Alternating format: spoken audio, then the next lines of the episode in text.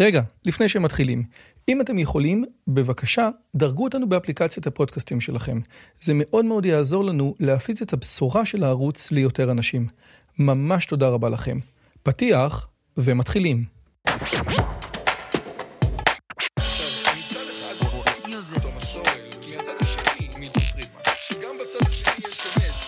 הפודקאסט של דוקטור רועי יוזביץ'.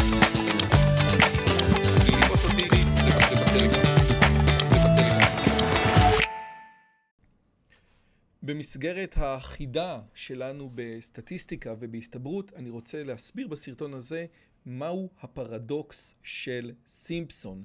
ולמה הפרדוקס של סימפסון זה דבר שהוא כל כך כל כך חשוב במדעי החברה.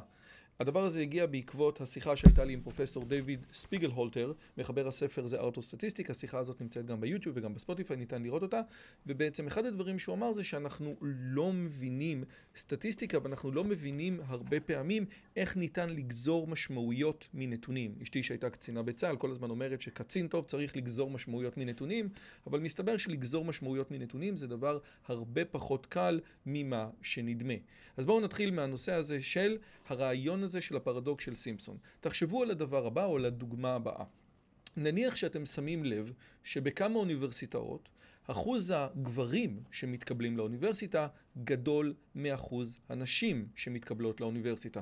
עכשיו, זה לא משנה אם זה 50% או לא 50%, כי אני מסתכל על סך כל הנשים שהגישו בקשות, ואני רואה שאחוז יותר קטן מהם מתקבל מאחוז הגברים שהגישו בקשות. ואז אני שואל את עצמי, אוקיי, מה זה אומר? האם באמת האוניברסיטה מפלה נשים על בסיס גברים? אולי האוניברסיטה לא מפלה, אבל זה בעצם אומר שה... שהתנאי קבלה של האוניברסיטה הם כאלה שנשים פשוט לא עומדות בהם. בהקשר הזה שאין לנו יותר מדי אינפורמציה, אנחנו יכולים להביא המון המון תיאוריות שהן לאו דווקא יהיו נכונות. הדבר היחידי שאנחנו יודע, הדבר היחידי שאנחנו יודעים שוב, זה שנשים מתקבלות פחות מגברים לאוניברסיטה. ופה אנחנו מגיעים לדבר שנקרא הפרדוקס של סימפסון. מה שהפרדוקס של סימפסון אומר זה, כאשר אתה רואה טרנד או מגמה במשהו מסוים, תנסה להסתכל או גבוה יותר או קטן יותר. מה שנקרא נמוך יותר. אז בואו נסתכל על הנתונים, הנתונים האלה מגיעים מתוך הספר, זה Art of Statistics, והם נתונים, והם לקוחים מאוניברסיטת קמברידג'. אז מי שלא רואה אותנו, מי שלא רואה את זה עכשיו, יכול לראות את זה בספוטיפיי.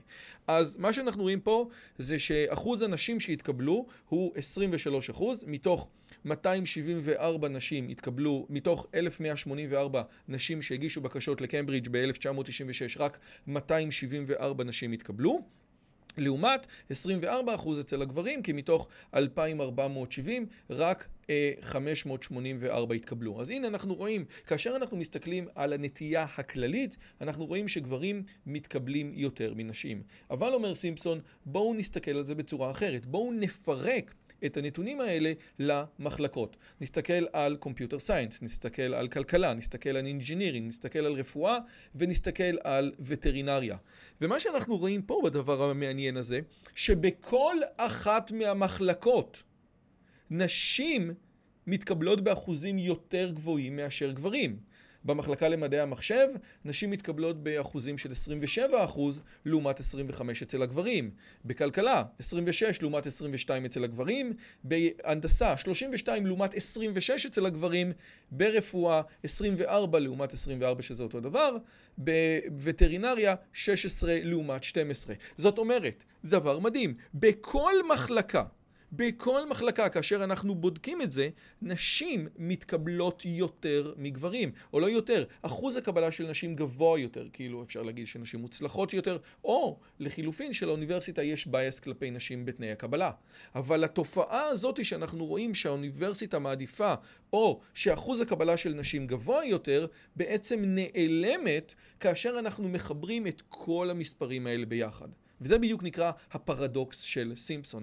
איך יכול להיות שלא משנה מה, אם אני בודק פקולטה פקולטה, אחוז הקבלה של נשים גבוה יותר, וכאשר אני מחבר את כל הפקולטות ביחד, מה שאני מקבל זה שאחוז הקבלה של נשים קטן יותר. אז אני רוצה לצטט לכם מדייוויד ספריגל הוטר את ההסבר שלו, כמובן ההסבר הזה גם נמצא ב...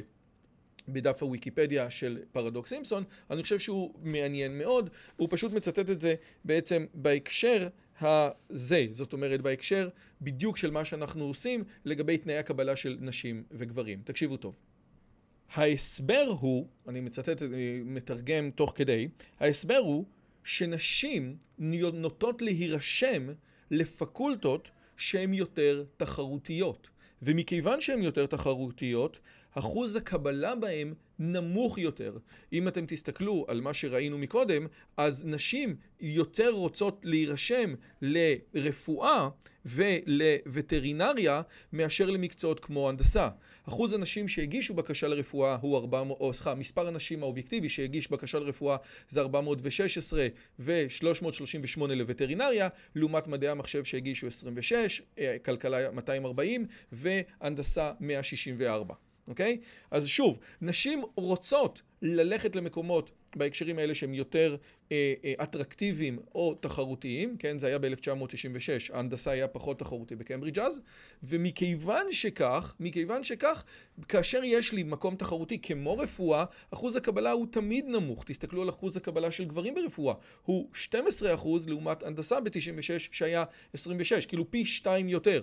למה זה קורה? אם יש לי זה היצע וביקוש, אם יש לי המון אנשים שרוצים להתקבל לפקולטה, יש לי הזדמנות לבחור את ה... אה, את הטובים ביניהם. וזה בדיוק העניין. מקומות כאלה, מקומות שהם פופולריים, אחוז הקבלה בהם הוא נמוך יותר, כמו רפואה ווטרינריה, אוקיי? ובדיוק מהסיבה שנשים לא רוצות לגשת להנדסה, שאחוז הקבלה בה גבוה יותר, אז אנחנו מקבלים את התופעה הזאת. זאת אומרת, יש לנו בעצם מהפך של הכיוון. אם חשבנו שהכיוון הוא שגברים מתקבלים יותר, כאשר אנחנו מסתכלים אנחנו רואים פקולטה פקולטה נשים מתקבלות יותר. וזה אחד מהדברים שמסבירים עד כמה קשה באמת להבין סטטיסטיקה, כי אנחנו רואים נתונים, והנתונים הם אמיתיים, אחוז הקבלה של נשים לעומת אחוז הקבלה של גברים, אבל אם אנחנו רוצים לקחת את הנתונים האלה שלב אחד קדימה, ולהגיד, אוקיי, מה אני עושה עם הנתונים האלה? איך אני מפרש את הנתונים? איך אני מסביר אותם? מסתבר שהדברים האלה הם הרבה יותר בעייתיים. אז זאת הייתה החידה השלישית, היא נקראת הפרדוקס של סימפסון, ולפי דעתי הפרדוקס של סימפסון הוא באמת פרדוקס מעניין מאוד. מה שרציתי להגיד לכם זה שיש לי קורס דיגיטלי מדהים שנקרא הצלחה בלימודים. והקורס הזה הוא קורס שיכול לגרום לכם להצליח הרבה יותר בשנת הלימודים הבאה. אם אתם רוצים להצטרף, פרטים בתיאור הסרטון. גם כנסו לאתר שלי יוזביץ'.com ותוכלו לראות הכל. ועכשיו מבצע, כל מי שמצטרף עד ה-18 לחודש וגם כל מי שיצטרף בזמן האחרון, תודה רבה לכם, יקבל סדנה מדהימה של הצלחה בלימודים, סדנה של שעתיים ממני, וגם נדבר על דברים מאוד מאוד מגניבים כמו Second Brain, אבל מי שרוצה יותר פרטים מוזמן. חברים, נתראה בסרטון הבא, להתראות. אם הגעתם עד לכאן, מגיע לכם כל הכבוד. אז תנו לי להגיד לכם שלושה דברים קצרים. הדבר הראשון, אם שמעתם משהו בשיחה שמעניין אתכם, שאתם רוצים לקחת הלאה, פשוט ספרו אותו לאנשים אחרים. משהו מעניין שאני אמרתי, משהו מעניין שהאורח שלי אמר, איזשהו רעיון שאתם רוצים לקחת איתכם לחיים, פשוט ספרו אותו לחבר או לחברה. זאת הדרך הטובה ביותר לזכור את הרעיונות מתוך השיחות האלה. הדבר השני, אם אתם רוצים לקחת חלק בקהילה שלנו ולפגוש ולדבר עם אנשים כמוכם, אתם מוזמנים לערוץ הטלגרם שלנו, שווה לכם מאוד. פשוט תראו עוד אנשים שמתעניינים מדברים מגניבים בדיוק כמוכם.